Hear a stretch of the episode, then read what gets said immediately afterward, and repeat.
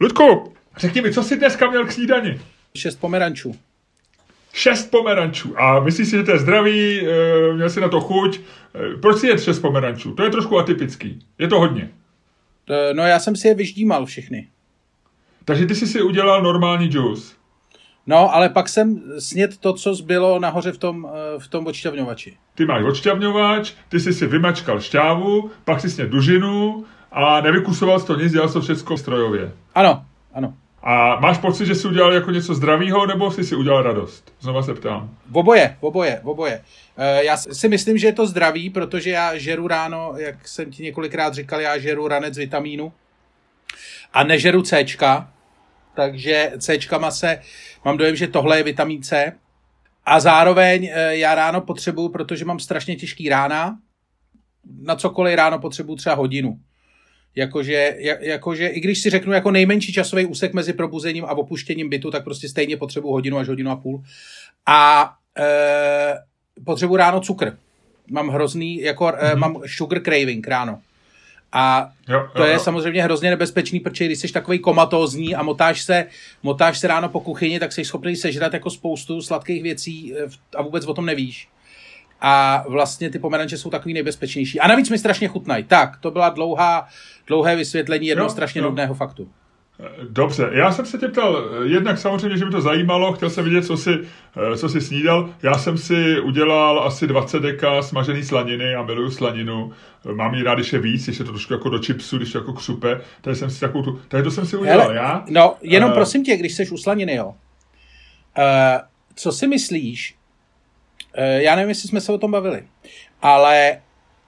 Já jsem nedávno koukal znova po asi 150. na můj oblíbený film Pulp Fiction a konečně mi došlo, co to tam ten Travolta jí v té scéně v tom dineru, když tam je se Samuelem L. Jacksonem, a zjistil jsem, že to čuně jí palačinky, takový ty americký pancakes, který si maže máslem a k tomu jí slaninu.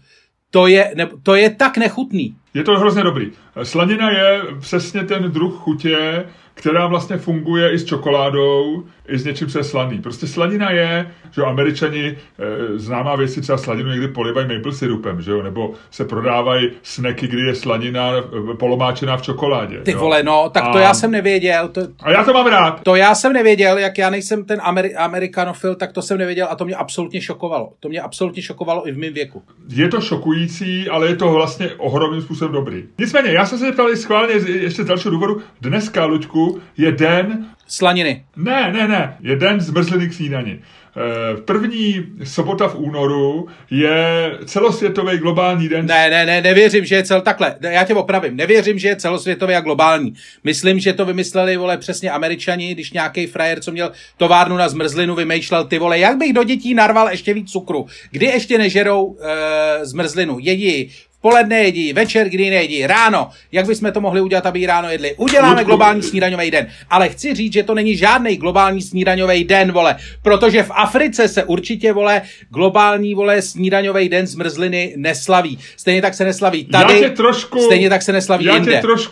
Tak. Já tě trošku vyvedu z omylu, protože se velmi slaví v jedné zemi, která není úplně v Africe, není ani úplně v Evropě, ale někdy a k těm dvěma kontinentům má velmi blízko. Možná už slyšíš, která země to je, můžeš to vzít jako malý kvíz. Je to země, která se často dává do souvislosti s Evropou, je velice blízko Africe a přitom je v Asii. Co to je za zemi? Ty vole, co to je? Sri Lanka. Ludku, slyšel jsi někdy, že by se Sri Lanka srovnávala s nějakou evropskou zemí? Tady ta země je často v žebříčcích nebo v tabulkách s Evropou. A má docela hodně evropskou kulturu. Nevím, Dubaj. Ludku, v Dubaji ženy donedávna nesměly řídit. A to neznamená, že nemůžou jíst zmrzlinu. Ne, já se tě na to zapomeň, na tohleto. Znova, země, která je hodně evropská, často se dává do srovnání s evropskýma zeměma z EU, ale je v Asii. Když já nevím, tak Izrael. No, správně. Minulý rok Jeruzalem Post informoval o tom, že 100 000 Izraelců, což je 1% obyvatelstva, což není málo, minulý rok snídalo mrzlinu. Nicméně tenhle ten svátek, máš asi pravdu, že to vynalezl nějaký pološílený majitel, buď to z mrzlinářství nebo něčeho jiného. Nicméně na Wikipedii je ta romantičtější část historie, jak Florence Refaportová v Rochesteru v 60. letech ve státě New York za jedný hrozně chladný soboty, první soboty v únoru, nevěděla, co s dětma, měla 6 dětí, 2 ještě hodně malý furt zvali a ona řekla, děti, dneska je den, kdy se jí zmrzlina k snídani. A oni byli nadšené, dala jim zmrzlinu, oni příští rok si to pamatovali, děti jsou strašný svině, ty máš jenom jedno, ale děti jsou strašný svině. Pamatovali si to, druhý rok jí to připomněli, další rok, pak šli na vysokou školu, řekli to další, byly párty a během 20 let vznikl tady ten svátek, který se dneska procentuálně nejvíc slaví v Izraeli, která je zároveň, a to je takový malý oslý můsteček, je zároveň zemí, která má nejvíc očkovaných lidí proti covidu. A já myslím, že když jsem ti teď řekl něco trochu zajímavého, trochu veselého a trochu smutného, je ta ideální chvíle, Ludku, aby si slavnostním způsobem, tak jak jenom ty umíš a jak málo kdo jiný by uměl, otevřel a zahájil tenhle je náš dnešní podcast.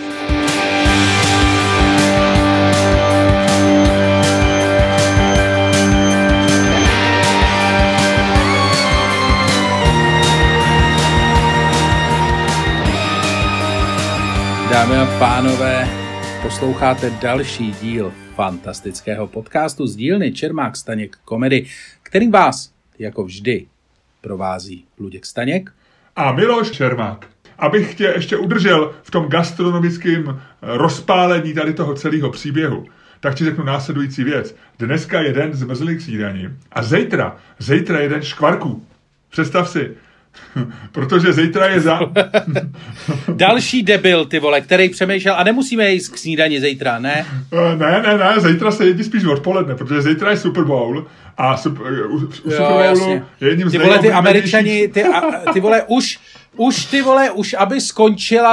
aby skončilo to období, jenom byste měli vědět, že my jsme s Milošem spojený přes webkameru, a Miloš se právě napil Coca-Coly. A to je přesně ideální pro můj rant, ty vole.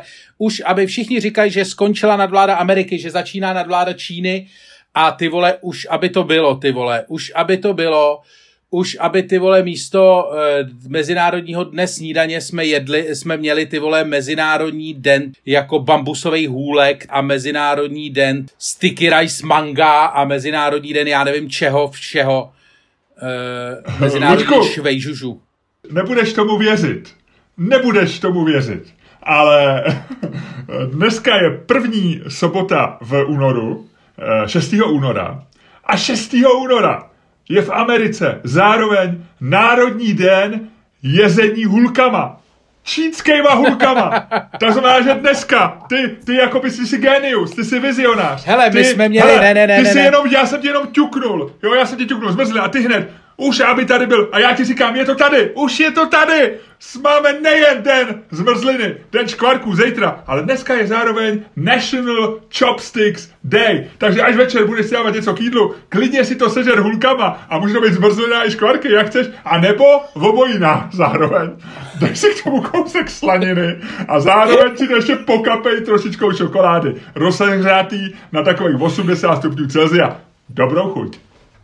Ano, pak se z toho pozoracím a to bude krásné zakončení. Ale co by si zvracel, ježišmarja, Luďku. Světové dominance Spojených států na trhu mezinárodních dnů. Teď to budeš jít s hulkama, znova ti říkám, uklidni se, všecko je v pohodě. My jsme měli teďko v live streamu našem čtvrtečním pravidelném únorovém Karla Janečka, ten mluvil o těch singularitách, o těch chvílích toho propojení a tak to byla přesně ta chvíle tohle, to bylo přesně ono. No, já si myslím, že jo.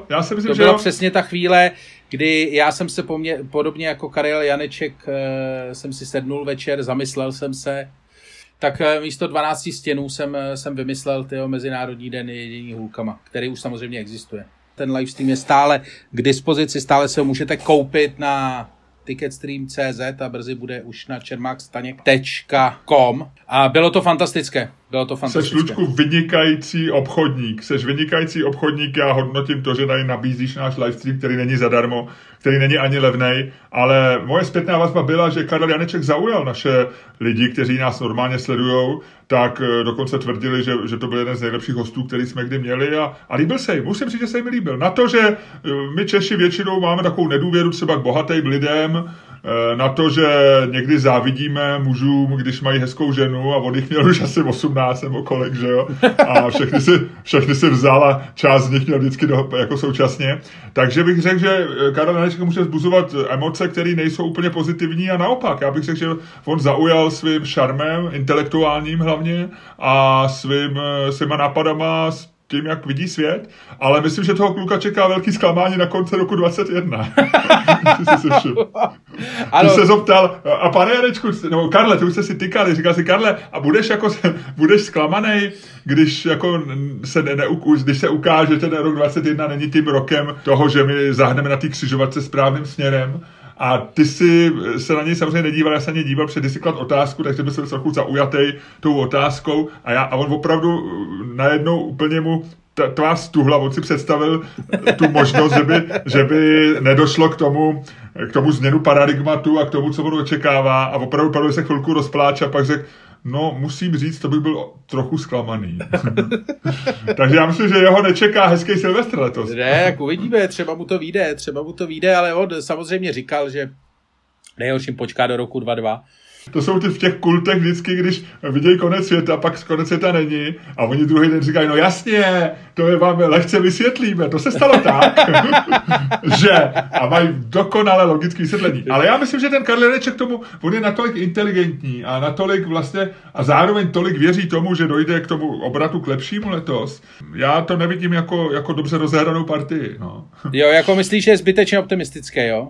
No, já nevím, Ludku, já nevím. Myslíš si, že během tady toho roku dojde k výrazný změně? Věřím tomu, že už tady ta země si nezvolí Andreje Babiše, protože, a k tomu se možná dneska dostaneme, já si myslím, že to je něco, co si ani my nezasloužíme. A víš, že já nejsem velký vlastenec, ale myslím si, že to si ani my nezasloužíme. Ano, tady je další díl našeho pravidelného seriálu Nadáváme Babiše. Veselý pesimista a smutný optimista se baví o budoucnosti České republiky.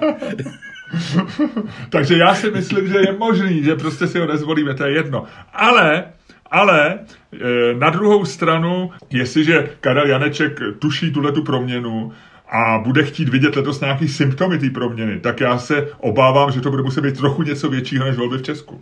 A jak známo, každá dobrá věc je uvozená věcí velmi špatnou.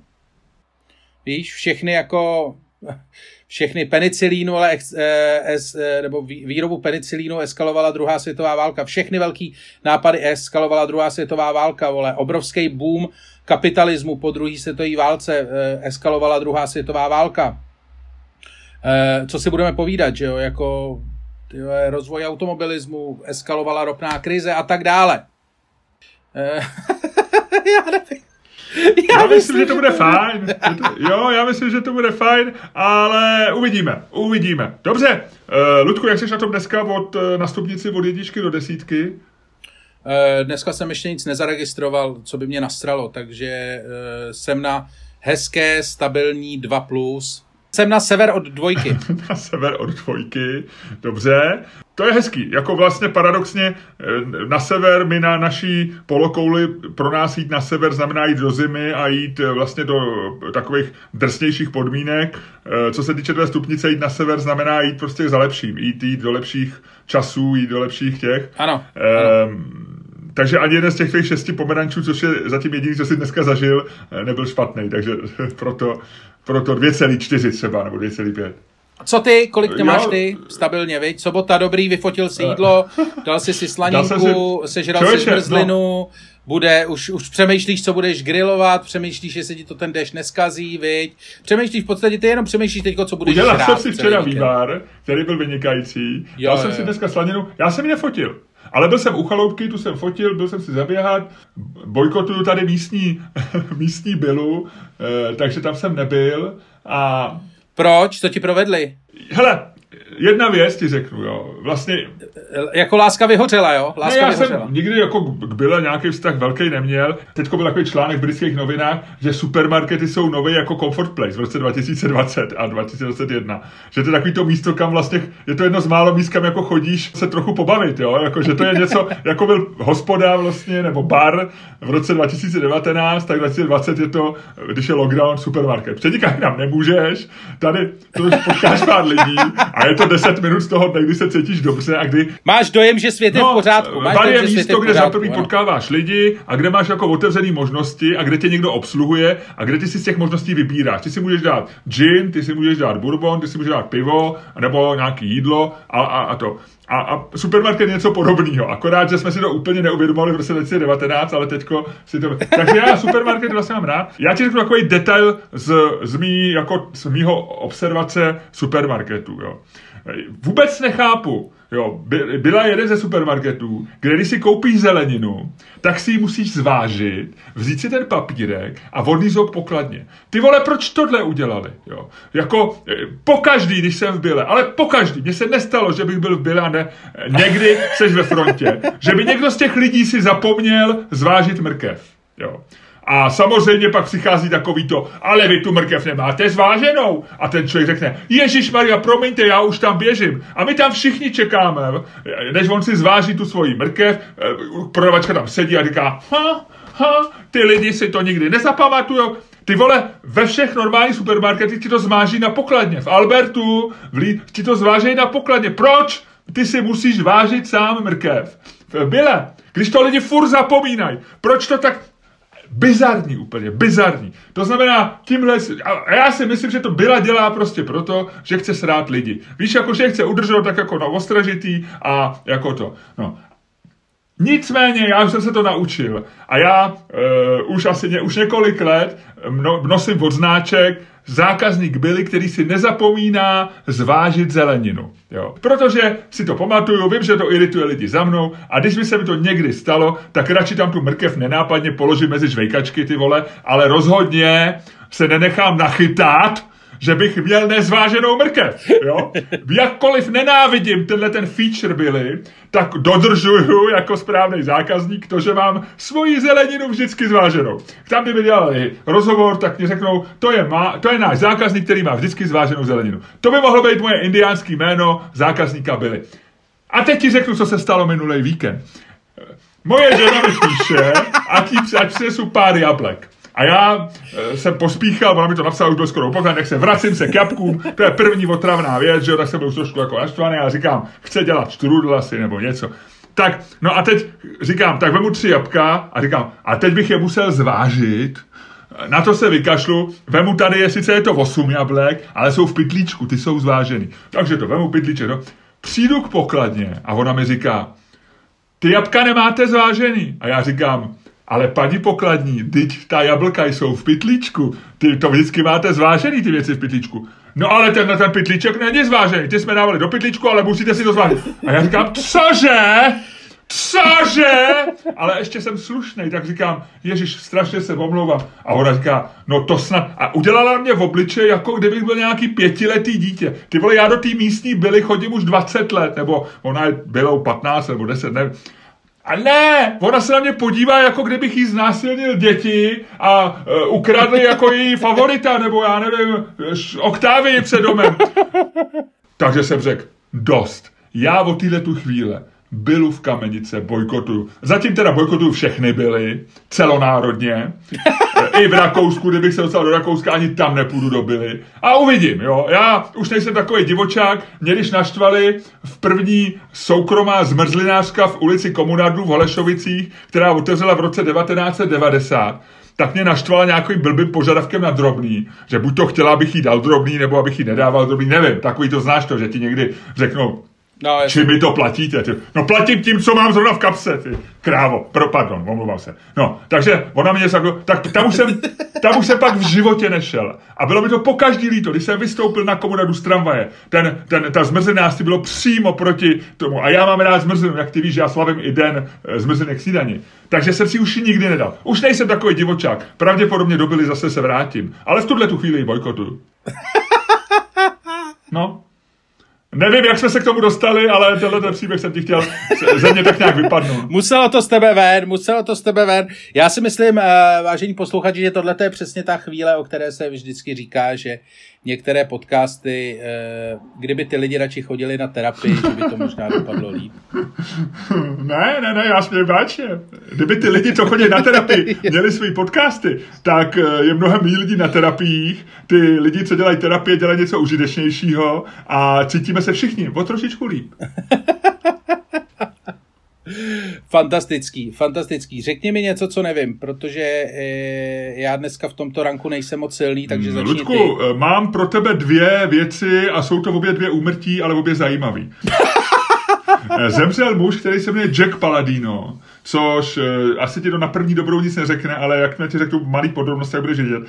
Byl to asi nejznámější soukromý detektiv posledních 20-30 let v Americe. Je to mimochodem ten člověk, který mu se podařilo vyšťárat detaily v roce 1992 Billu Clintonovi, když ho začali obvinovat ženy ze sexuálního obtěžování. Tak jestli pamatuješ, byla nějaká ženská a on, která jakoby, zapomněl jsem její jméno, která vedla tu kampaň a která jako první vystoupila s tím, že má informace na Billa Clintona, že ji obtěžoval, když už byl ženatý a tak. A Jack Paladino na tyhle ženský naskočil, u všech zjistil, že to v podstatě byly všecko poběhlice. Ludry. Byl to takový ten člověk, co uměl vyšátrat prostě na kohokoliv cokoliv. Vypadal přesně, jak zní to jméno, Jack Paladino, proplešlej, brýle s kostěnou obroučkou, dokonalej soukromý, to by se líbil. A mimo jiné pracoval pro celebrity, pracoval pro Harvey Weinsteina taky a tak. A tenhle ten člověk zemřel bohužel předminulý týden.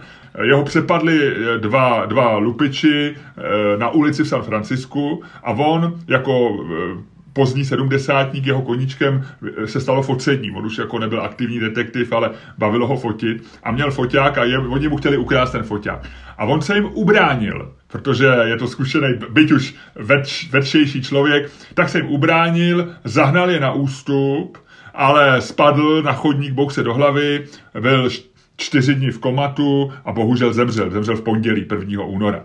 Nicméně při té potyčce se mu podařilo je vyfotografovat. Ty fotky z toho foťáku si vzala policie, dopadla tyhle ty dva zločince, usvědčila, oni se přiznali a půjdou do vězení. A jeho manželka byla jeho partnerka, oni měli spolu tu agenturu, ona od roku 77 byla jeho vlastně i business partner a byla taky detektivka, se dá říct, byť to nebyla knížka, ale byla to žena, která vyšetřuje, žena detektiv.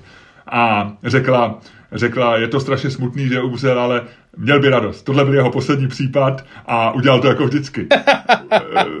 Zjistil pachatele a dokázal je usvědčit. V posledních vteřinách svého života, což je podle mě nádherný konec života soukromého detektiva.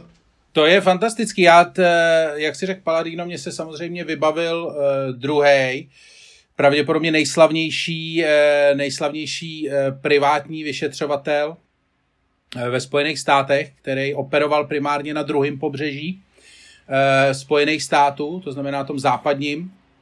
Ještě je naživu, nebouk se do hlavy, jmenuje se Anthony Pelicano, který byl v podstatě namočený ve všech skandálech, který se v Los Angeles, respektive v Hollywoodu a na té straně pobřeží staly za posledních třeba 30 let. Byl to chlapík, který pracoval nebo se dostal do sporů třeba jako se slavnýma hercema, pracoval na případech nejrůznějších high profile hollywoodských rozvodů a mimo jiné se taky dostal do problémů se svým jeden čas klientem Anthony the Ant Spilotrem, což byl chlapík součást chicagské mafie, chlapík, který je asi nejznámější díky tomu, že ho hrál Joe Pesci ve filmu Casino. Takže pokud jsi viděl Casino, tak víš, že je to chlapík, který byl opravdu hodně velký psychopat. Měl to hodně těžký a... Je film, promiň, že přeruším, je film Casino ten film, ze kterého si pamatuju pouze Sharon Stone. Sharon Stoneová tam je. Spousta lidí si právě pamatuje takovou tu scénu v tom kukuřičném poli, s těma baseballovými pálkama, ve který právě Joe Pesci, co by postava The Ant z Pilotra, funguje. A je to jako, to je velký chlapík. Já vlastně, když jsem si nedávno četl o tom, v čem všem jel, tak to jsou opravdu jako velký věci. On si nahrával, policie ho vyšetřovala mimo jiné díky tomu, že si nahrával prostě rozhovory nebo napích telefony Silvestru Stallonovi a dalším jako lidem. Je to opravdu jako, když jste měli problém, tak jste volali Anthony Pelicanovi. On si pak šel něco odsedět, protože byl oni ho usvědčili, že je součástí nějakého jako rozsáhlejšího kriminálního jednání, takže šel na pár let do vězení, ale ten až jednou vydá paměti, to bude fakt velký. To vidíš, takže děkuji ti za to, že jsi zpestřil ještě další informací. Chtěl bys být soukromý detektiv, Luďku? Chtěl jsem vždycky. Ty bys na to měl, ty jsi ideální člověk jako všema vlastnostma na soukromý detektiva. Ty by ses mi jako postava líbil, jako soukromý detektiv. Já jsem když jsem byl malej, tak jsem četl samozřejmě strašně moc knížek od Raymonda Chandlera a tady těch, a vždycky jsem si strašně idolizoval vlastně postavu soukromého detektiva a vždycky, jak mě bavily detektivky a jak mě znáš, že já mám jako sklony ke kriminálnímu přemýšlení, tak já jsem vždycky strašně toužil být soukromý detektiv. Je to jedna z mých těch, jak všichni chtěli být popelář. Když byli malí, tak já jsem chtěl být kaskadér a soukromý detektiv. No a já jsem chtěl být autodetektivek. Moje první kniha, kterou jsem napsal v 5 letech v bloku, měla asi 30 stran, ale dohromady asi 30 vět, protože to bylo psaný jako, a moje matka to má do dneška schovaný, tak měla neoriginální název Vražda v Orient Expressu a začínalo to, první věta je v zadním vagóně něco bouchlo. Hele, můj první literární pokus byla, prosím tě, se jmenoval, a to teďko řeknu přesně, protože tohle je poprvé a naposledy, kdy se to historie dozví, se jmenoval Sandikun, prosím tě, a nepřekvapivě to bylo námořní dobrodružství piráta, kdesi v mořích na druhé straně planety. Sandikun, to jsi vymyslel. Mě se nechtělo vymýšlet jméno. Ne, je to vlastně jako takhle, když se nad tím zamyslím, tak je to jako strašně dojemný, ale byl jsem na to tehdy hrozně pyšný. Kolik ti bylo? Těžko říct. 25? K tomu... to už jsi byl venku z drog, nebo to bylo ještě před tou epizodou s drogama? Ne, vzhledem k tomu, že ten literární pokus, jak si do dneška pamatuju, byl ještě částečně ilustrovaný, protože některé části příběhu se mi nechtěly vypisovat, tak jsem je radši nakreslil. Tak počítám, že to bylo nějakých takových jako hezkých 7-8 let, něco takového, 9 možná. Nevím. Ale psal s to rukou tam ten zbytek. No jasně, jistě. Já a teď ještě řeknu věc, která vlastně je docela zajímavá v kontextu toho, co si povídáme.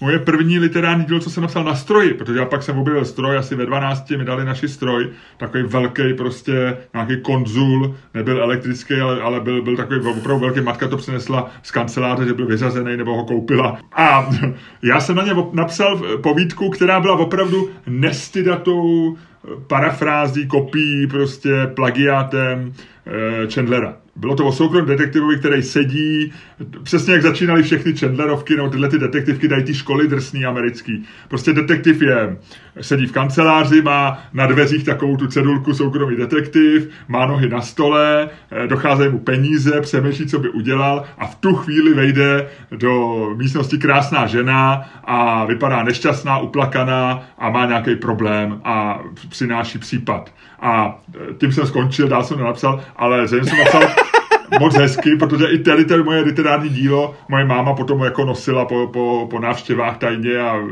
dokazovala jim moji genialitu bohužel jen tušenou a nepodvrzenou. Jako ostatně každá matka. No jo, no. Ano. A máš ještě jednu, ty jsi říkal, že máš ještě jednu nějakou... No a druhá, to byl taky nekrolog a já myslím, že tobě se to bude líbit, protože my jsme včera objevili tvoje nový pravidlo Luďka Staňka. Jo, že drogy jsou jako turismus. Ano, nechme to jenom vyset ve vzduchu. Nová teorie, nové pravidlo pro život Luďka Staňka. Drogy jsou něco jako turistika nebo něco jako turismus. Ale jedno z těch nejslavnějších pravidel je, že z malých příjmů se daně neplatí. A samozřejmě všichni na to vzpomínáme, když začíná nový rok, protože se blíží se den, kdy budeme platit daně. No a zemřel účetní skupiny Beatles, Harry Pinsker, který zemřel koncem ledna. A on byl ten člověk, který v 60. letech dostal na starosti účty Beatles. V roce 1964 jim oznámil: chlapci, vypadá to, že jste technicky milionáři. Oni se zaradovali a řekli, ale většinu z toho budete muset zaplatit na daních. A v roce 66 se dostal k moci, nebo byl zvolený Harold Wilson britským premiérem, což byl laborista. A v té době byla brutální osobní progresivní daň z fyzických osob, která u příjmů, který měli Beatles, byla nějakých 94%. V té doby pochází v roce 1966 natočili písničku Taxman z Alva Revolver, kterou napsal George Harrison a ta začíná slovy Let me tell you how it will be. There is one for you and 19 for me. A znamenalo to, že řeknu ti, jak to bude, 1 šiling dostaneš ty a 19 šilinků si nechám já. A to říká ten úředník finančního úřadu, ve volném překladu The Taxman, říká vlastně těm s těm. A je to, říká se, to je první písnička, která byla jako aktivistická od Beatles, že vlastně to nebylo ani volá se, ani o drogách, ale první protest song byl vlastně stížnost na vysoký daně. No a Harry Pinsker nicméně pro ně vymyslel, protože to byl dobrý účetní, daňovou optimalizaci, takže založili první firmu, to byly Beatles and Partners a on je učinil podílníkama ve firmě a udělal to, co z 90. let dobře známe, že vlastně celý život převedl pod tuhletu firmu. Takže oni i Paul McCartney vzpomíná ve svých pamětech, že nošili účty, že si v supermarketu koupil 2 džusy a 6 pomerančů, aby si udělal dobrou snídaní jako ty, Luďku, a účet potom odnášel Harry Pinskrovi, který to napsal na firmu a bylo to ve výdajích firmy. Protože firmy měly tu daň mnohem jakoby lepší než to. Ale měli je rád, byť Beatles nebyly hudbou jeho života a ten nekrol končí hrozně vtipně, já jsem si to vygoogloval. Oni udělali, jak ho měli jako rádi toho účetního, protože jim zachránil velký prachy. Tak když natáčeli jednu z nějaký album, tak ve studiu, jak občas jako jamovali a to, tak se dochovala nahrávka, kde jako starý jogín George Harrison začal něco indického, Hare Krishna, Hare Rama, a začal tak jako jamovat. A Paul McCartney začal místo Hare Krishna, Hare Rama zpívat Harry Pinsker, Hare Rama, Harry Pinsker, Hare Rama. A je to asi 6minutová píseň, která se dochovala na YouTube a Pinsker o tom vůbec nevěděl a pár let před smrtí mu to řekli a on říkal, nevěřil jsem tomu, že to je pravda, ale viděl jsem to na YouTube a jsem z toho úplně dojatej. To je hezký. Samozřejmě pro člověka, jako seš ty, pro fanouška Beatles a vůbec této raně gotické hudby, tak bychom měli říct, že se chystá Peter Jackson, chystá film o Beatles, respektive chystá dokument, respektive vlastní sestřih dokumentu o té úplně poslední kapitole života Beatles jako skupiny a to je ten jejich slavný koncert na střeše. Na střeše. Mm-hmm. Co mu předcházelo a co to... Peter Jackson je samozřejmě chlapík, co režíroval Hobity a tyhle ty věci, slavný Novozélanďan. A lítá z toho někde trailer na YouTube nebo tak a je to teda, vypadá to jako boží, vypadá to jako fakt fascinující, protože to je taková... A má to být dokument nebo vlastně... hraný film? Promiň, já jsem... Ne, je to dokument. Vychází to z unseen footage. Takže jsem ti jenom chtěl říct, že na tohle se budeš pravděpodobně koukat. Ještě o tom.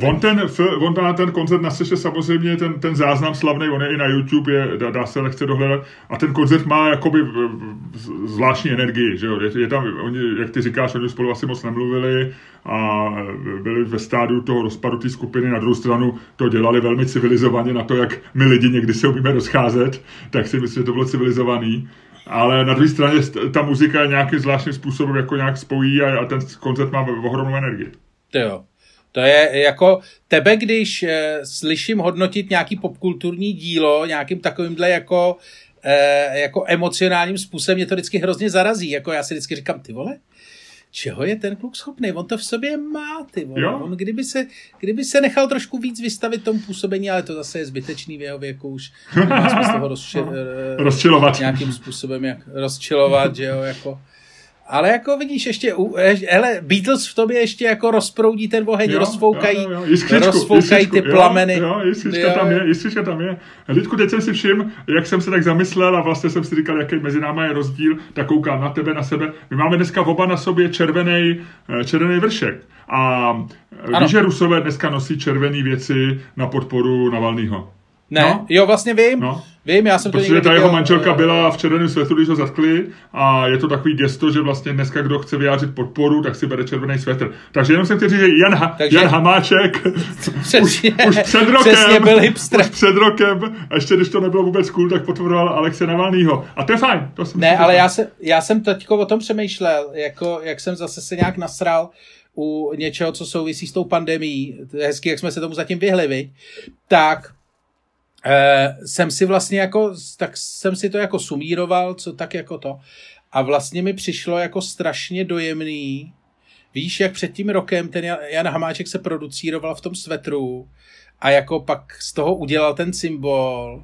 A vlastně jako, jak to bylo jako dojemný, že si myslel, že to jako něco bude znamenat, že si to někdo bude pamatovat, víš?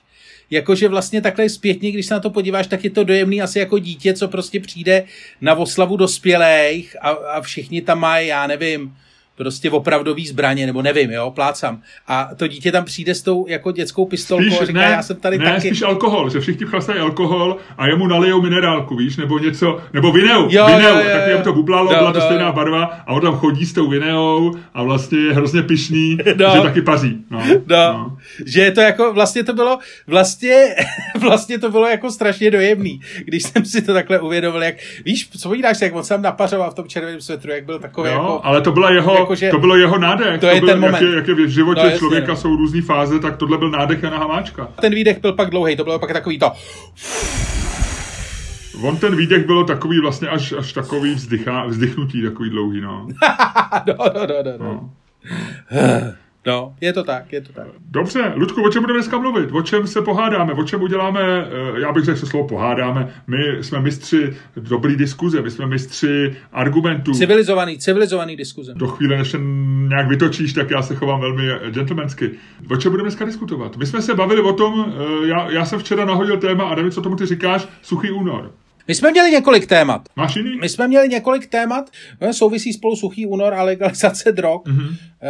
O tom jsme se bavili jsme se i o Twitteru a tady je, vidíte, že my to skutečně nemáme připravené, že teprve teď přicházíme s tím, o čem ta diskuze bude. Věc, o který přemýšlím už 14 dní, možná měsíc, a že bychom jako vlastně úplně uhnuli z reality, protože suchý únor je zase trošku politizovaný tím, že dneska někteří lidi říkají, že suchý únor bychom neměli držet, protože chceme přece podpořit zavřené hospody, které prodávají přes okýnko, byť já si myslím, že většina lidí chlastá doma levný alkohol ze supermarketu. Z Lidlu. Já mám ještě takový nápad, jo. No.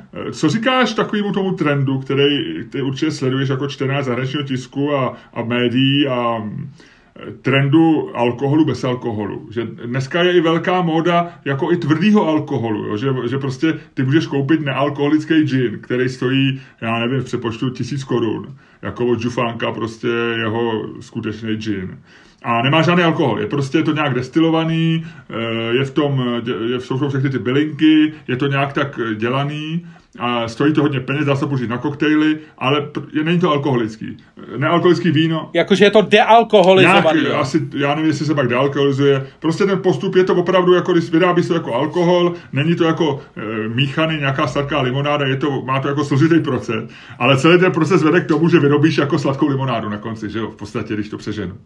Víš, jako, že když někdo přestane pít alkohol, jestli má pít jako prostě nealkoholický pivo, případně víno, nebo dneska tenhle ten spirit. Jestli je to, víš, co chci říct, jestli má smysl alkohol nahrazovat něčím, co je jako náhražkou, jo? Jako kafe bez kofeinu, jo? Nebo... Pojď. Dává smysl alkohol bez alkoholu? Dobře, pojď. Hele, Ludku, spadne 2 a ty říkáš ano, dává to smysl, proto a proto, spadne strom a ty říkáš, ne, alkohol bez alkoholu, to je něco jako sex bez sexu. Hele, alkohol, takhle, nesmí se nechat ulíst jako alternativou k sexu, co by kolektivní aktivitě, je masturbace. Ale to je pořád sex, to je pořád jako tam... Ale sex bez sexu znamená jako, rozumíš, úplně jako bez sexu a pak už to teda není sex. Víš, co chci říct? Ne, jako kde teda podle tebe začíná sex? Jako v okamžiku, kdy si rozepnu kalhoty, nebo kdy na to pomyslím, nebo... No, sex je, já myslím, že sex nějak souvisí s pokusem, většinou úspěšným o uspokojení sexuální a nějaký sexuální vyvrcholení. A ta cesta k němu je aktivita, který říkáme sex. To mně se líbí, jak ty dokážeš cokoliv jako naprosto vědecky obsat. To je fascinující. Tak, Ludku, nechme sex na pokoji. To se právě jak jsi to říkal, tak mě sex skoro přestal bavit, jenom jako z toho, jak jsi to řekl. Nevím, jestli je to dobře nebo špatně pro tebe, nevím, jaký máš plány na víkend, ale... Ale rozhodně je to dobrý, pokud budete někdy chtít oddálit vyvrcholení, zkuste si zapamatovat tuhletu Milošovu teorii a opakujte si ji při tom, že je to jenom pokus o uspokojení. Nevždy úspěšný pokus o sexuální o pohlavní uspokojení, neboli sex. Ale Ludku, se líbilo, jak jsi řekl, málem mě sex přestal bavit, nebo v tuhle chvíli mě sex přestal bavit. A protože my jsme na Zoomu a já tě vidím od pasu, od prsou nahoru, tak teď by bylo takový si představit, jakože si zapínáš kalhoty a říkáš... Právě mě se přestal bavit, můžeme pokračovat v podcastu, nic. Hele, dvojka a já to roztočím, jo? Je tam dvojka. Ludku, ty říkáš alkohol bez alkoholu, ano, proč ne? Já začnu osobně. Já jsem to, ty si říkal před začátkem té debaty, takový to, že si nechápal, proč lidi pijou pivo, když v tom není alkohol, tak to já jsem měl taky. Měl jsem to strašně dlouho. Přesně jako, jak to popisuje, říkal jsem si, proč lidi lemtají birel, je to vlastně jako debilní, to není pivo.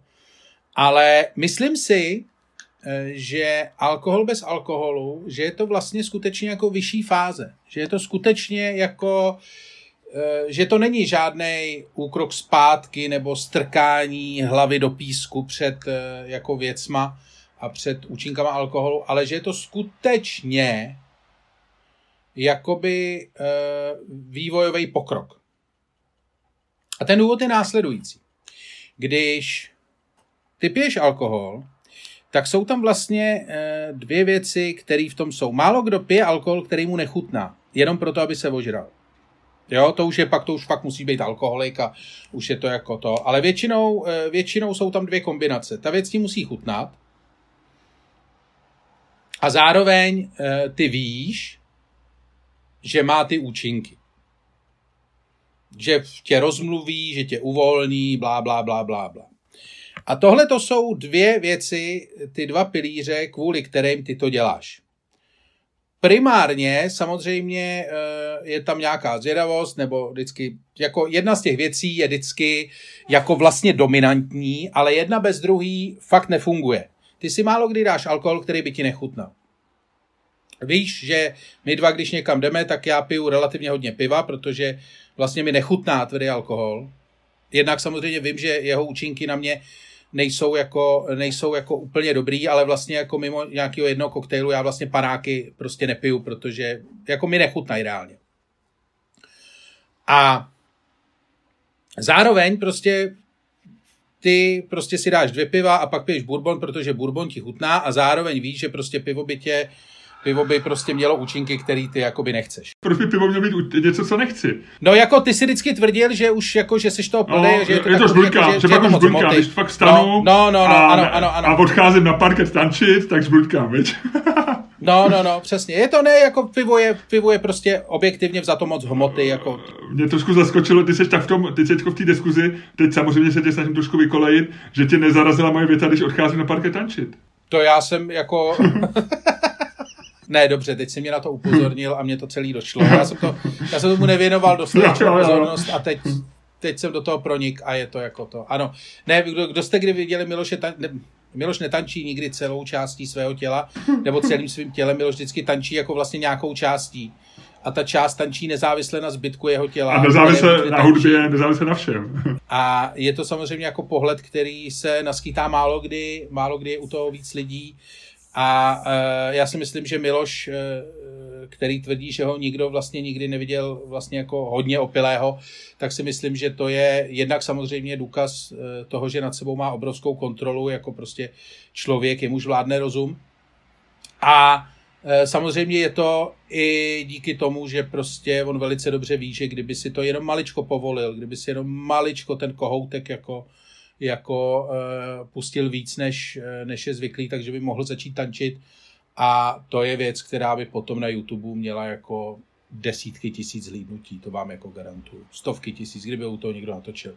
To je v podstatě jako kdyby Miloš tančil, jako, že vlastně jako kdyby Miloš tančil, to je něco jako kdybych já měl prostě sex veřejně jako s nějakým, jako se zvířetem třeba, jakože z hlediska skandálnosti toho pohledu a z hlediska toho šoku, který to způsobuje, by to pravděpodobně bylo srovnatelné. Tak a tady ta část podcastu vstoupí do dějin jako dokonalá ukázka toho, jak vykolejit člověka, který do té chvíle výborně argumentoval, spěl neodvratně k vynikajícímu závěru a zdálo se, že zvítězí v té debatě, protože to jinak nejde. Pokračuj, Luďku. Ne, já se vracím přesně na místo, kde jsem to přerušil. Nevstoupíš dvakrát do té řeky, do téhož podcastu, promiň.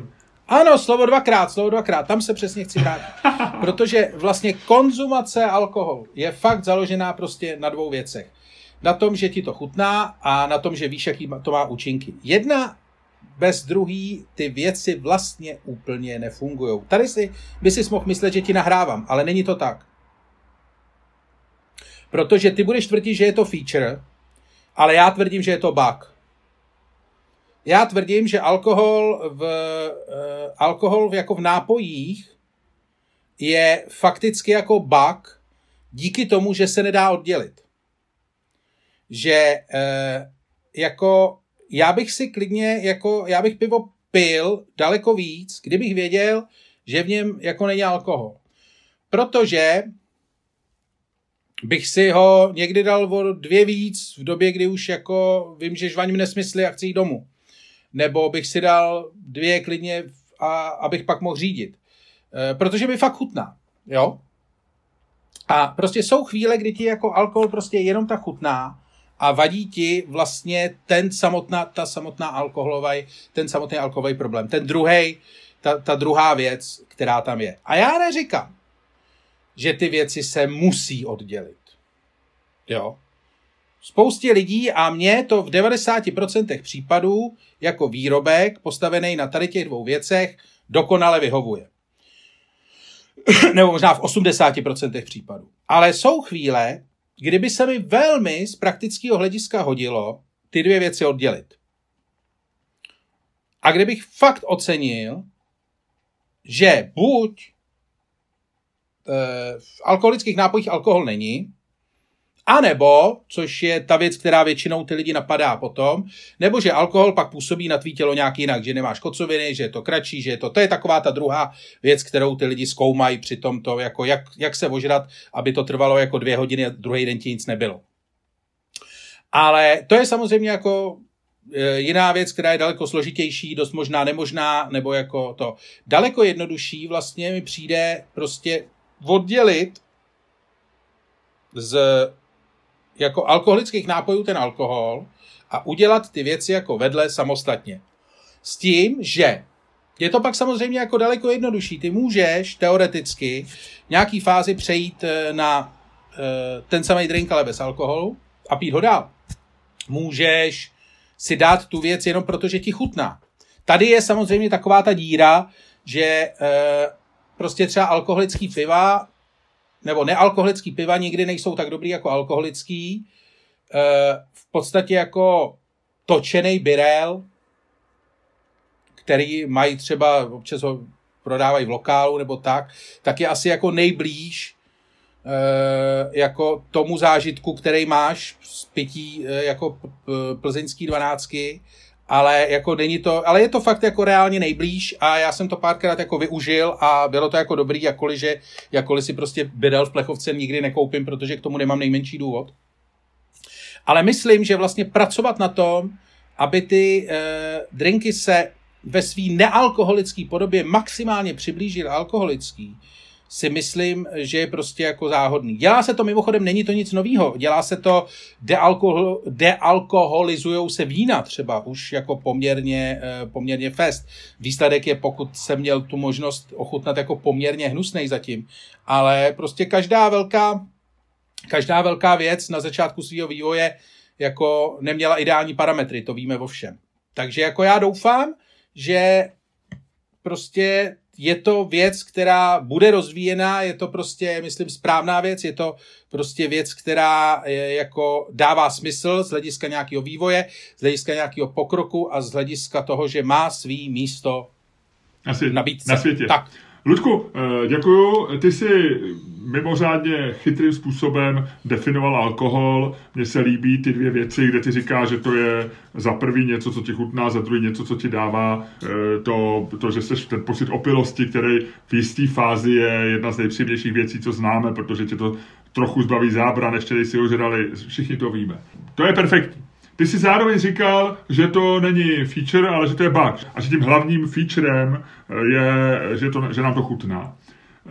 Já s tím... Ne, počkej, promiň. Já jsem to nedefinoval jako hlavní feature. Já jsem definoval, že ty dvě věci jsou vedle sebe a vlastně oddělit jednu z těch věcí je vlastně jako v pořádku, protože tím jenom jako zvětšuješ možnosti té věci. A já si myslím, že to nejde oddělit. Že to je součástí toho zážitku. Že prostě oddělit od sebe pití alkoholu, který ti chutná, a to, že má v sobě ten alkohol, jako je oddělit, nedává smysl, protože je spousta věcí, co ti chutná. Chutná ti sladina, chutná ti čokoláda, chutná ti někdy obojí dohromady, chutná ti zmrzlina. Ale to neznamená, že to vytváří něco, co je jako alkohol, jo? Že to konstituje zážitek, který prostě zážitek daný pitím alkoholu znamená, že ti to chutná, jak si velice chytře řek, a zároveň, že to má alkohol. A ve chvíli to oddělíš, tak děláš věc, která je za prvé zbytečná a za druhé donkychotská, protože to vlastně nejde nikdy. Ne. Jo? Ne. Já jsem o tomhle naprosto pevně přesvědčený. A ve chvíli... Potrhávám si už tady. Potrhávej si, pamatuj si a pak bude dostaneš samozřejmě slovo. Nicméně já to dokončím. A půjdu teď trochu osobní, Ludku, a půjdu na tebe. Protože já jsem dneska... Nebo ne, ještě začnu... Pokus, ty vole. Ještě... Takhle vždycky poznám, když nemáš argumenty, ty vole. Pojďme to dostat do osobní roviny. No, schválně. Začnu ještě svým dnešním čtením ráno. Dneska jsem četl v novinách, bylo v londýnských Timesech článek o tom, že se zřejmě podařilo poprvé vymyslet a dostat na trh. Poprvé na trhu je zmrzlina, která nemá žádný tuk a je nízkokalorická. Jo. A je to nějaká švédská firma, která se jmenuje Lab Foods a používá nějaký tuk rostlinný, který v podstatě dává tu chuť a tu konzistenci té zmrzlině jako normálně, ale ty molekuly tuku se pak v těle nerozkládají, takže metabolismem to proběhne a ty prostě nestlousneš. To je jedna z věcí, se říkalo, že udělat zmrzlinu, aby byla dobrá a zároveň nízkokalorická nejde. Jdou udělat takový ty light, ale pořád je to prostě palba, že jo, pořád potom stlousneš. Neexistuje nic jako nízkokalorická zmrzlina. Já si myslím, že tyhle věci nejdou, jo. A i tohle to podle mě skončí neúspěchem. Ty, když ti chutná zmrzlina, tak je to věc, po který se tloustne, jo. Ty, když ti chutná slanina, tak je to věc, která je nezdravá, která ti zvýší cholesterol, ale která ti chutná. A že to je součást toho. A že v životě je něco za něco. A samozřejmě jsou věci jako tvých 6 pomerančů, které můžou být dobrý a zároveň zdravý. Ale většinou to tak není. Ty neoddělíš kalorie a dobrou zmrzlinu. Ty neoddělíš alkohol a alkohol jako chemickou sloučeninu. A vracím se k tomu, ty si, Ludku, nemáš ponětí, kolik lidí mi říká, který my se teďko nevídáme fyzicky s mnoha lidma a ty lidi, kteří jsou mi známí a znají nás oba, tak první věc, kterou mi říká je, mi říkají, poslyš, ten Luděk hrozně zhubnul. Já když na něj koukám v televizi nebo v podcastu nebo na videu, on strašně zhubnul nebo na fotka. A já říkám, jo, Luděk prostě míň žere, Luděk prostě se ovládá. A Luděk poslední rok ukázal vlastně, že je možný zhubnout schudnout ne nějak jako bláznivě za měsíc o 20 kg a pak 30 přibrat, ale že prostě změní. A všichni to obdivují. A je to něco, co je ohromně, a v tomhletom jsem osobní, je to něco, co tě stojí strašnou energii, já vím, jak ty rád žereš, takže to muselo být tak docela odříkání spát se těma krabičkama, byť si tvrdil, že ti chutnají. A je to něco, na co ty můžeš být pyšnej, co ti jako prospívá a vlastně se s tím naučíš nějak to. A teď si vím, že by byla pilulka, kterou ty spolkneš a takhle zhubneš. Jako jo. No to nejde. Taková pilulka nikdy nebude. A zrovna tak ti říkám, nikdy nebude. Ta pilulka už existuje, jmenuje se jasně, to se píše 30 let, tohleto. Ale pak se zjistí, že ti... Nebo se v 60. letech jmenovali fermentazy. Jasně, a pak ti potom naroste druhý penis, nebo ti vypadají vlasy, nebo ti upadne ruka. Taková pilulka neexistuje. A zrovna tak neexistuje zmrzlina bez kalorií. Jako kafe bez kofeinu je blbost, jo. Takhle prostě nefunguje lidský život. Takhle nefunguje biologicky, takhle nefungují přírodní zákony. Příroda platí zákon zachování energie je jeden ze základních zákonů. Ty vole, detaily do toho zákonu zachování energie. Prostě ty nemůžeš vzít substanci něčeho a pořád to nazývat. Ty nemůžeš z alkoholu vzít alkohol. Ještě tady vidíš, jak blbě jmenuje. Ze zmrzliny nemůžeš vzít kalorie, aby ti chutnala pořád stejně. Protože to, co ti chutná, jsou na tom ty kalorie. Sorry, ty nemůžeš vzít z alkoholu a alkohol. Ty jsi spadnul. Je to naprostý nesmysl. Ale dáš tomu... Spadnou. Ty můžeš vybudovat, nech mě domluvit, poslední 3 věty, pak ti dám slovo. Ty můžeš vybudovat nějakou kulturní nástavbu, ale pak to budeme říkat jinak, pak už to nebude alkohol. A je možné, že se vytvoří něco, tak jak se dneska dělají údajně velmi dobrý džiny bez alkoholu nebo vodka bez alkoholu, tak je možné, že něco takového vznikne. Ale alkohol, součást toho zážitku prostě je, že v tom je alkohol. Ty jsi, Miloši. A já prostě vím, že když si naleju panáka, vím, že jich nemám, že nemůžu si vypít prostě víc než 2 nebo 3, když chci, aby se mi pořád dobře psalo nebo dobře četlo, abych byl bystrej, abych vlastně mohl používat hlavu, což mě večer baví, a ne, že se ožeru a spadne mi tady hlava na klávesnici. A vím, že když si dám 2, 3 a mám ho tady položený a jenom cítím, jak voní a vím. A kdybych věděl, že v tom není alkohol, ty si sám dobře řekl, že já se neopiju, na mě to skoro nepůsobí. A kdybych věděl, že to není alkohol, tak to prostě na mě nebude působit, protože jak ty říkáš, jsem racionální a řeknu si, aha, tak to si tady můžu nalít něco jiného. To si vybedu jiný rituál, který mě bude bavit. To si k tomu psaní budu třeba dělat kafe, když bych nemohl pít alkohol. Nebo to si k tomu psaní budu prostě jíst voříšky, nebo prostě najdu si něco jiného. Ale nebudu pít přece jako bourbon bez alkoholu. Když jako součástí toho je jako to, že mám rád bourbon, protože když si dám 2, že prostě se cítím fajn. A možná se to jenom namlouvám. Byly i pokusy, psychologické pokusy byly. Poslední věta, co ti řeknu. Měli 2 kontrolní skupiny lidí a jedný dali něco bez alkoholu, druhý dali něco s alkoholem. Nevěděli, který. A když těm lidem, co řekli, že měli alkohol, tak se chovali trošku opile. Byli uvolnění, chovali a měli příjemný pocit toho. To znamená, je možný, že to je placebo. Ale já to k tomu potřebuju vědět. A poslední věta, co říkám. Jestli chtějí kurva dělat bourbon bez alkoholu, ať ho dělají, ale ať mi to neříkají. Ne, Miloši, dobrý, ty jsi, musím říct, že jsi nepřekvapil. Předvedl si vlastně jako velice dobrý standardní výkon, do kterého si zapojil vlastně všechny myslitelné ty, ale myslím, že si tady spadnul do klasické pasti, do které seš odsouzen spadnout jako konzervativec, hrdý konzervativec přesvědčení. A to je ta představa, že prostě věci fungují pořád stejně a fungovat nikdy nebudou jinak. A tak to prostě není.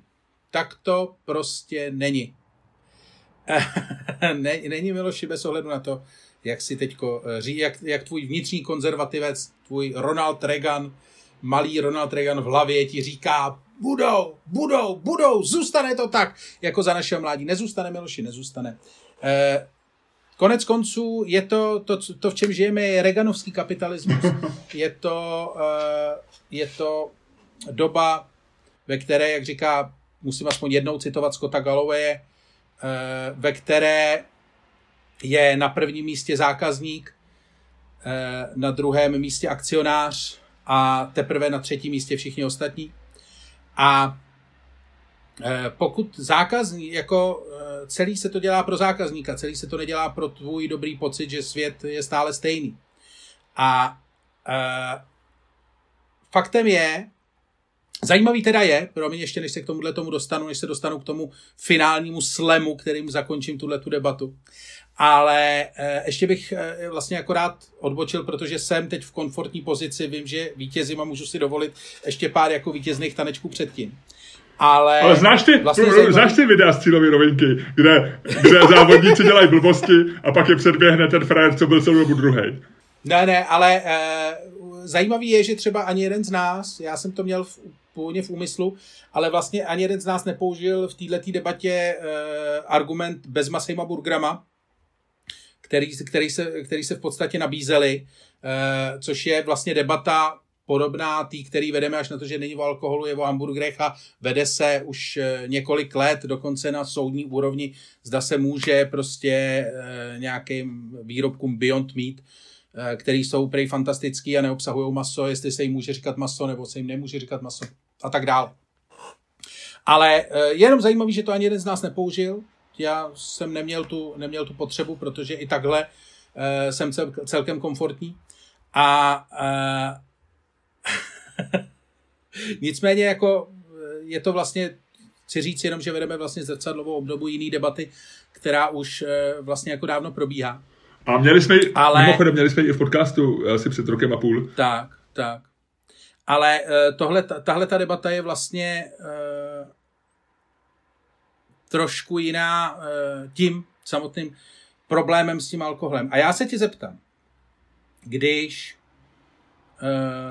vlastně si říkal, že ty věci nejdou oddělit, že alkohol a chuť, že jsou jako byly od začátku spojeny a mají zůstat nerozdělitelné. Když máš chuť na pivo a nechceš si dát alkohol, ale máš chuť na pivo, pořád máš chuť na pivo, nemáš žízeň, máš chuť na pivo. Co si dáš? Když máš chuť na sex, ale nechceš mít erekci, co uděláš? Ne, to je jinak. Tady na tu pasti neskočím, protože pravděpodobně se jako logická odpověď na tvoji otázku je vemu si Viagru. Ale nechceš mít erekci, ne, že ji nemáš. Když máš chuť na sex, ale nechceš mít erekci. Ne, to jako, když by si chtěl... No to je stejná otázka, je to nesmysl, protože když máš chuť na sex, máš erekci. Když máš chuť na alkohol, no tak máš chuť na alkohol, nemáš chuť na chuť piva. Ne, ty si udělal chybu v začátku. Ty se mě ptáš? To není takhle. Je to přesně takhle. Když máš chuť na sex a nechceš ejakulovat. Ne, alkohol je erekce, ne ejakulace. Promiň, tak v tomhle... Tohle jsem naprosto nesměřitelný. Alkohol je ejakulace. Erekce je ta chuť. Ne. Ejakulace je, když pak už ležíš ožralý na zemi a jsi spokojenej a ležíš tam prostě a pak začneš být smutnej, protože seš na té zemi už dlouho, je ti zima a musí tě odnést kamarádi. Teď si potvrdil to, co říkám já. Alkohol je erekce, Luďku. Tak tady zůstanou, já vlastně mám pro tebe přichystanou závěrečnou řeč, ve které uznám spoustu těch argumentů, ale tady zůstanou nesměřitelný, promiň. Alkohol je erekce. Ne. Takže pokud takhle, dobře, pokud se neshodneme, tak tím pádem škrtáme celý ten argument. Já škrtám tuhle věc s erekcí a sexem a říkám ti, když mám chuť na pivo, co udělám? No nedám si ho. Mnohokrát v životě se mi stává, že mám na něco chuť a když to nemůžu dělat, tak to neudělám. Něco si nedát je naprosto proti principu reaganovského kapitalismu, ve kterém žijeme. Luďku. Něco si odepřít, pokud je to k dispozici, přece jako nedává smysl. Ale ono to není k dispozici. Když si říkáš, co uděláš, když máš chuť na pivo a nemůžeš pít alkohol? Ale pivo rovná se... Ne, to není, ale to není pivo. To je birel. To je prostě druh pití. To nemáš chuť... Ano, ne, počkej. Když řekne, dej otázku, co uděláš, když máš chuť na birel? Dám si birel. Ale když mám chuť na pivo a nemůžu pít alkohol... Tohle vychází, vrať se k mé argumentaci ze začátku. Jestli tohle je filozofie hipsterismu, že teda budeme brát z věcí jejich radost... Jo, teď jsem tě dostal, kam jsem potřeboval. Věci bez radosti. Ano, tak teď seš tam, kde jsem tě potřeboval. Tak jestli tomu říkáš reaganský konzervatismus, nebo jestli tomu říkáš úplně jinak, tak je to hloupost. Je to hloupost. Teď tančíš ve sklepě s Romanem Jochem a Václavem Klausem, protože tohle je přesně to, jako že z věcí odendáváme radost. Já se vrátím ke svý základní původní argumentaci. Já nejsem proti Birelu. Já ti říkal, že mě Birel chutná. Počkej. Ale je to Birel. Já není to říkal, pivo. Já si dokonce někdy dám dva... Birel, i když bych si mohl dát pivo. Protože a nesouvisí to s alkoholem. Ano. Mám dokonce někdy chuť na Birel, protože má dobrou chuť a po obědě jsem říkal, že dám Birel. Ano. Ale není to pivo. Není to pivo. Já bych si to pivo mohl dát. No, tady seš dobře, tady už se dostáváme k tomu a tohle to je potom věc, kterou nerozhodujeme my, ale která se rozhoduje u soudů po celé Evropě, jestli se smí hamburgerům říkat hamburgery nebo ne. Dovol mi... Teď stojíš zády ke zdi, nemáš absolutně kam uhnout. Dovol mi závěrečnou... Prostě jako... Moji závěrečnou řeč, ty pak budeš mít právo si to bude krátce vyjádřit. Moje závěrečná řeč je... Ludku, byl jsem připravený uznat tvoje argumenty. Byl jsem připravený říct, OK, možná prostě jsem člověk, který nepatří do nového světa. Možná má Luděk pravdu. Možná to tak je. Možná opravdu jsou věci, kterým, když obereme nějakou substanci, můžeme nadále říkat těma slovama, protože chceme zachránit planetu, protože nechceme být ožralí, protože a tak dále. Bohužel, ty si pak udělal něco, co si neměl udělat a ty si vytáhl bez maso. A tady, to je, rozumíš, to je, a já jsem ten argument nepoužil úmyslně. Víš proč? Protože to je, víš, jak když se skákalo do vejšky, jo. A ten člověk, co byl nejlepší ve skoku do vejšky, a skákalo se většinou roznožkou nebo nůžkama nebo tak. A pak někdo vynalez flop. A tím flopem najednou všichni začali skákat o půl metru vejš.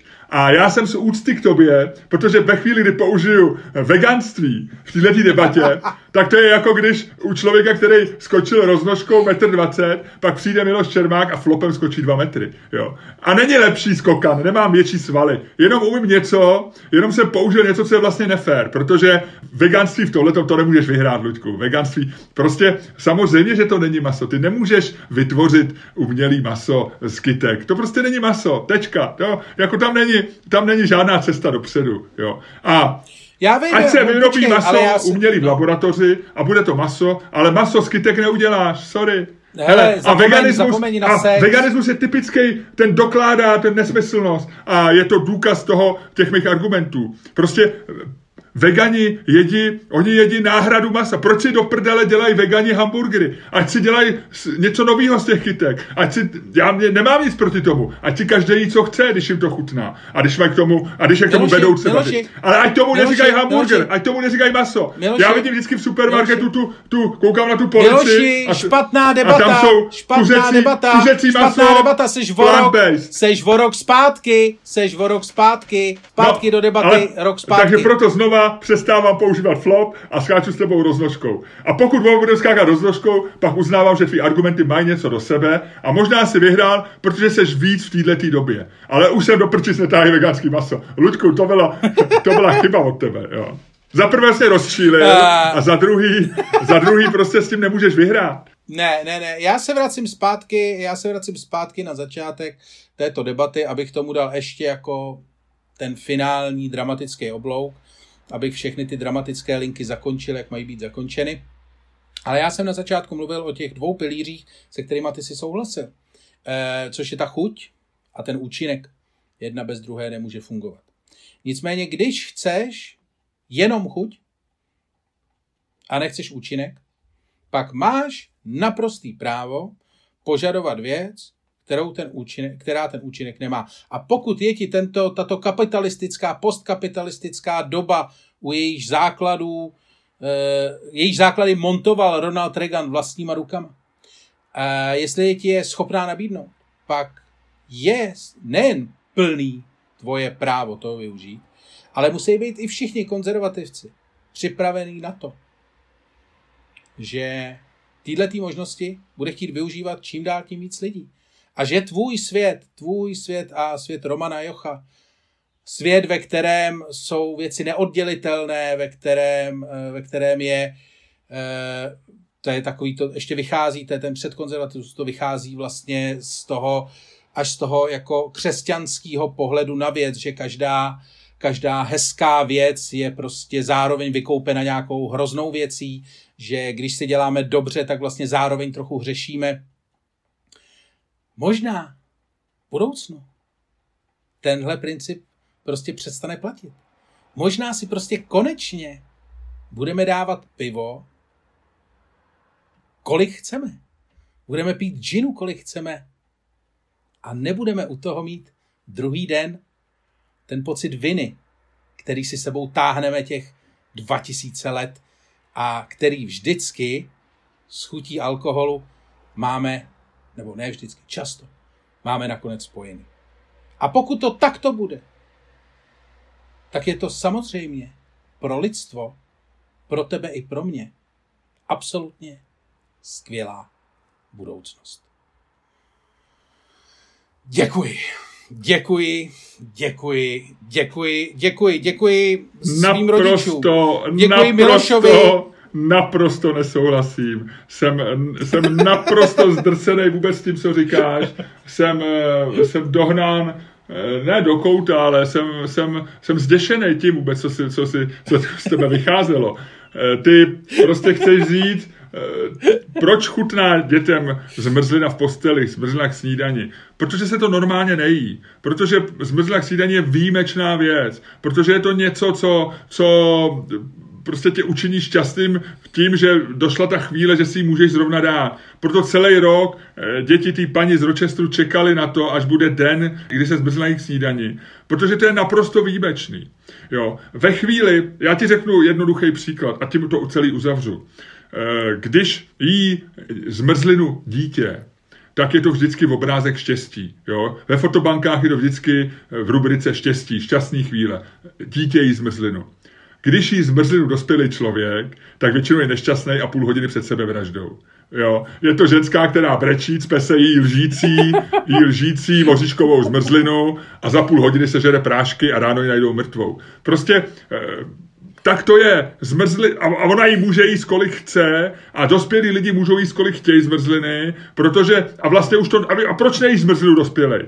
Protože už z ní nemáš tu radost, protože, jako to, že to, jako je to sladký, je to dobrý, jasný, ale vlastně už můžeš jí dát, kdy chceš, a když si něco můžeš dát, kdy chceš, tak si to nedáš. Ale jako dítě, když ti někdo dá zmrzlinu, navíc ráno, ty vole, to je radost, to je zážitek a to patří k té zmrzlině a proto na to vzpomínáš celý život. A ne, jako dospělej si řekneš, co bych asi dělal, mohl bych si dát zmrzlinu, ty vole, budu chodit do mrazáku, než to rozmekne, no nic, dám si rovnou něco z lednice. Prostě si to nedáš, protože si ji můžeš dát.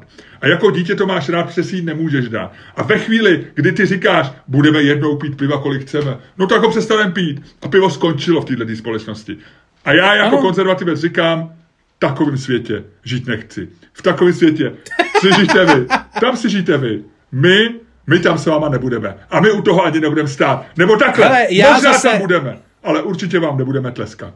Kámo, já se zase těším na dobu, až budeš moc pít džin k snídani, aniž by si na tebe lidi ukazovali prstem, že seš alkoholik. Ludku, a já si myslím, že tohle je ta správná chvíle, ve který po malé kolizi dvou světonázorů, po havárii, která vypadala vážně, ale v našem krásném vztahu nikdy nemůže být nějaké dlouhodobé trvání. Já tě poprosím, aby si ukončil tenhle ten podcast, protože to byl jeden z podcastů, který si budeme pamatovat, protože byli výjimečný. Tyjo, protože to byla takhle dlouhá debata. Ludku, my jsme z tohoto podcastu nevyndali tu základní substanci. A to je břitkej humor a intelekt náš dvou. Samozřejmě je možný sledovat podcasty, které budou označeny, že neobsahují břitkej humor a intelekt Ludka Staňka a Miloše Čermáka. Ale takovýhle podcasty ty budeš moct poslouchat celý den, kdykoliv. Takových jsou plný telefony, takových je celý internet. Ale jenom jeden obsahuje tuhle substanci. Tak proč ji z toho vyndavat? A proč brát radost z věcí? Ludku, ukončit tenhle... Ukonči to. Nekoukej na mě tak smutně a zraněně a buď tak hodnej a ukonči tenhle ten náš dnešní podcast.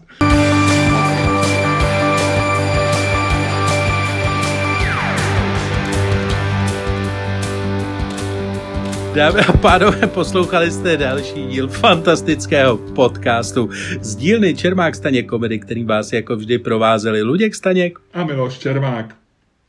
Výborně, Ludku, co si dáš?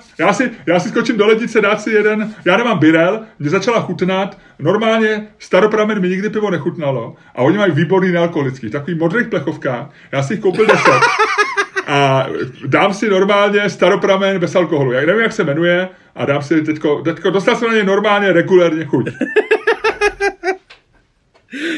Já ne, protože já... Chceš ho ukázat? Mám skočit ještě rychle? Ne. Přes den nepiju ani birel. Jo, já normálně taky ne, ale teď si skočím na Staropramen bez alkoholu. Modrý pivo, báječný. Jasně, jdi hodit lopatu hlíny na čerstvě pohřbené tělo konzervativního světa.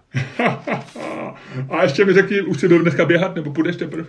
Je hrozně hnusně a já nemám... Počkej, Ludku, že ty si nechceš zamazat svoje nové boty Salmink? Přesně. Já jsem dostal, za to bych měl poděkovat, absolutně fantastické boty Salmink. Je to naběhání.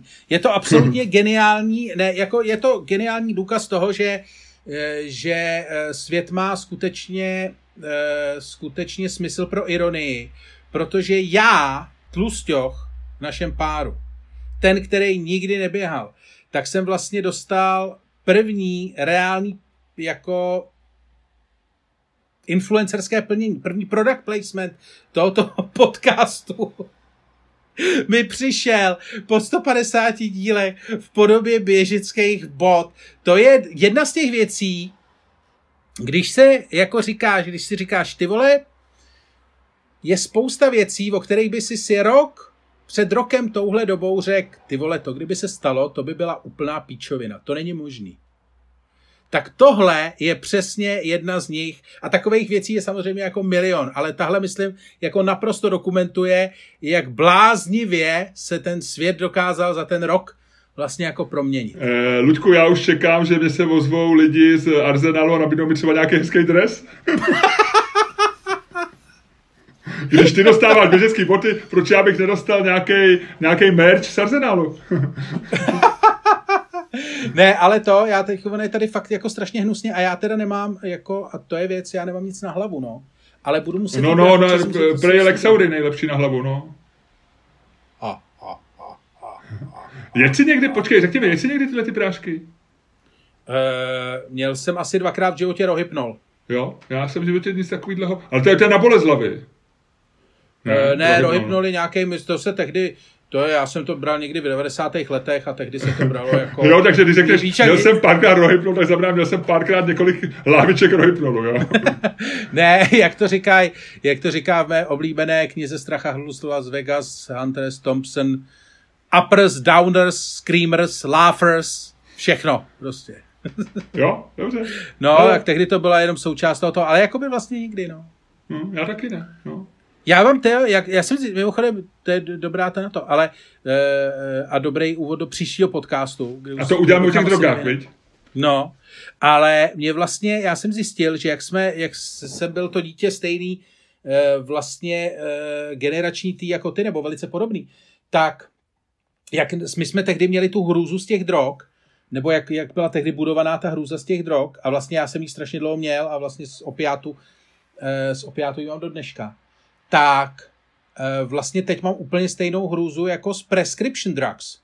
Jakože vlastně vidíš, jako si otevřeš každý den internet a tam prostě nějaká předávkovaná celebrita, stejně jak vlastně v době našeho dospívání prostě se všichni přebouchli heroinem na hajzlu. Tak teďko jako jenom koukáš, kdy prostě koktejl nějakých 20 různých prescription drugs, o kterých si v životě neslyšel, jako sundal dalšího frajera. A z toho mám jako fakt reálně hrůzu. No tak jo, hele, měj se hezky. Nazdar. Ty taky. Čau.